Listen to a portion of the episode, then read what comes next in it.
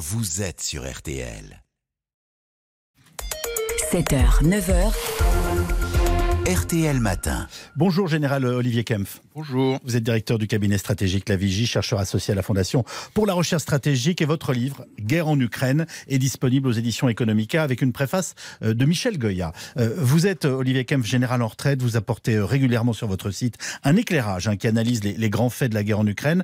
Près d'un an après le début de la guerre, quel est votre sentiment et votre analyse à l'instant T du conflit? Où en sommes-nous?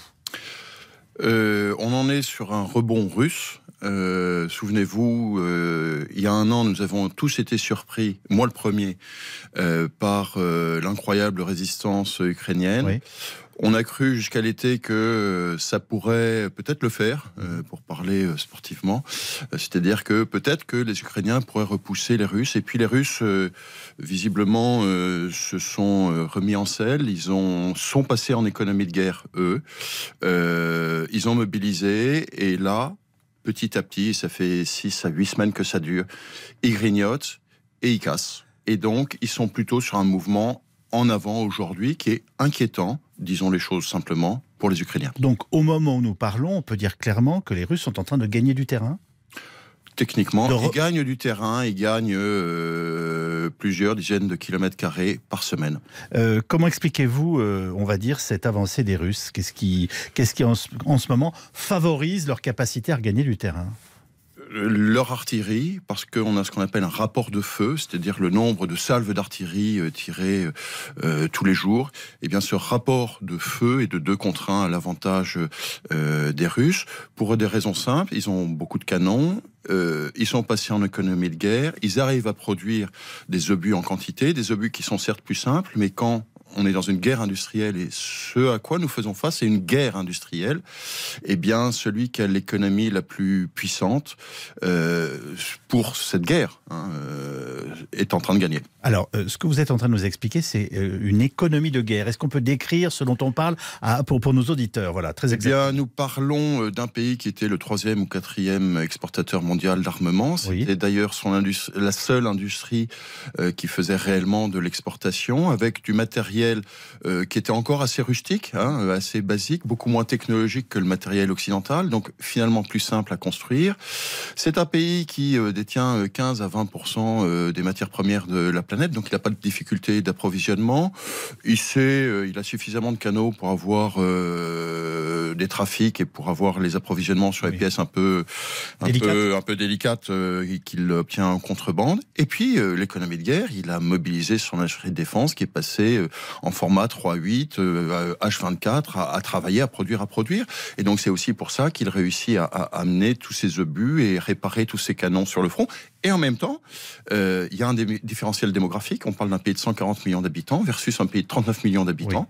Il y a et un moment donc- où ça pèse. Eh ben, il y a un moment, le nombre, ça pèse. Dans une guerre industrielle, le nombre, ça pèse. Combien de temps peuvent-ils continuer à produ- produire au rythme que vous nous décrivez ce matin et qui est de fait très impressionnant? Ben, je vois pas tellement ce qui peut les arrêter pour toutes les raisons que j'ai dites. Euh, la question, c'est plutôt combien de temps les Ukrainiens vont pouvoir tenir? Aujourd'hui, c'est malheureusement la question qu'il faut se poser. Euh, Alors, euh, l'Allemagne, les Pays-Bas, le Danemark vont donc fournir des chars lourds à l'Ukraine. Est-ce que ça change la donne? Non, parce que ça fait euh, six mois déjà que les Occidentaux fournissent des chars. D'abord, c'était les chars russes qui étaient dans les anciens pays de l'Est, hein, les anciens pays du pacte de Varsovie. Euh, Aujourd'hui, on parle de, de, de chars Léopard. Alors en plus, il y a deux versions. Là, l'annonce d'hier, on parle de Léopard A1, dont la construction a commencé en 65 et qui s'est terminée en 83. Donc, donc on- on donne des choses simples, mais, mais assez anciennes. On essaye de faire de la masse, justement pour permettre Excusez-moi, Général Kempf, mais sans chars Léopard, euh, ça n'est pas un- Non. une aide massive. Non, au début de la guerre, les Ukrainiens avaient 2000 chars, dont 1000 au moins en état de marche. Les Russes en avaient 9000, dont 3000 en état de marche sur le front. Oui. Donc on, parle, quand je parle de guerre industrielle, c'est- je crois qu'on ne se rend pas compte. L'armée française disposait de 200 chars. L'armée ukrainienne disposait de 10 fois plus de chars. Voilà. Donc ils en ont perdu tous euh, au fur et à mesure de la guerre. hein. Il y a des sites qui passent de 1500 pertes russes. On ne sait pas très bien les pertes ukrainiennes, mais il y en a là aussi beaucoup. Et donc les chars que nous allons leur fournir vont permettre de recompléter finalement leur dispositif. Mais, mais on fait face, on est dans une guerre industrielle, je le répète. Alors, je suis très impressionné par la photographie que vous nous donnez ce matin, parce que euh, ces derniers temps, on réfléchissait euh, sur l'enlisement, sur une guerre d'usure. Euh, là, vous êtes en train de nous décrire une avancée des Russes qui vous semble ne pas pouvoir être stoppée au moment où nous parlons, pour les raisons de guerre industrielle que vous venez de décrire avec beaucoup de clarté. Et c'est en même temps une guerre d'usure, parce qu'aujourd'hui, la stratégie des Russes n'est pas de faire une percée comme la guerre éclair, la percée des Ardennes en juin 40. Leur stratégie, c'est d'user les Ukrainiens, de les casser, de détruire le maximum de troupes qui y a en face. S'ils conquièrent du territoire, tant mieux, ils vont progresser, mais aujourd'hui, leur stratégie, c'est l'usure, c'est ce qu'on appelle en termes militaires l'attrition de l'ennemi. On, suggère une grande offensive, une grande offensive russe au, printemps. Euh, est-ce que c'est quelque chose euh, de, possible, de probable? Et moi, en vous écoutant ce matin, je me demande surtout si elle, si elle n'est pas d'ores et déjà commencée en plein hiver. Alors, depuis huit semaines, il y a une pression sur l'ensemble du front, et là aussi, j'insiste sur l'ensemble du front, sur 700 km de front. Hein. Tout le monde parle du Donbass, tout le monde parle de Bakhmut, mais quand vous regardez la grande photo, vous apercevez que c'est 700 km de front. Oui. Guerrier. Oui.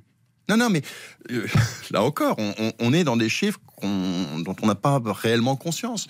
Euh, la ville de Bakhmut, dont beaucoup parlent en ce moment, est certes importante, mais il faut voir que les combats se déroulent sur quasiment toute la ligne de front. Est-ce qu'il y aura une offensive? Oui, c'est une, une, possibilité, euh, une opportunité, j'allais dire. C'est une possibilité pour les Russes. On parle aussi d'une contre-offensive ukrainienne et il est tout à fait possible, et nous ne le savons pas et ils gardent le silence là-dessus, que pendant ce temps-là, ils accumulent des réserves quelque part, ils, ils montrent un sang-froid absolument incroyable, ils encaissent des pertes, certes, et des revers localisés, mais en préparant une contre-offensive. Ils ont déjà montré cette tactique-là, les Ukrainiens, et donc on peut leur souhaiter euh, qu'ils renouvellent finalement cette chose-là au printemps, une fois que euh, la saison des, des boues sera passée, on peut s'attendre à ce qu'il y ait des grands mouvements. Mais pour l'instant, on est, pour reprendre votre terme, guerre d'usure. Qu'est-ce qui peut changer la donne euh, en, faveur des Ukrainiens? Je, vous ne sais pas très bien. Oui, je suis. Un... Euh, si vous voulez, dans l'état actuel de nos connaissances, dans l'état actuel de nos connaissances, oui, les les, les, les, les armes occidentales, les, canons, euh, les chars vont aider. Euh, est-ce que ça sera suffisant? Je ne sais pas. Je reste circonspect. Merci beaucoup, général Olivier Kempf.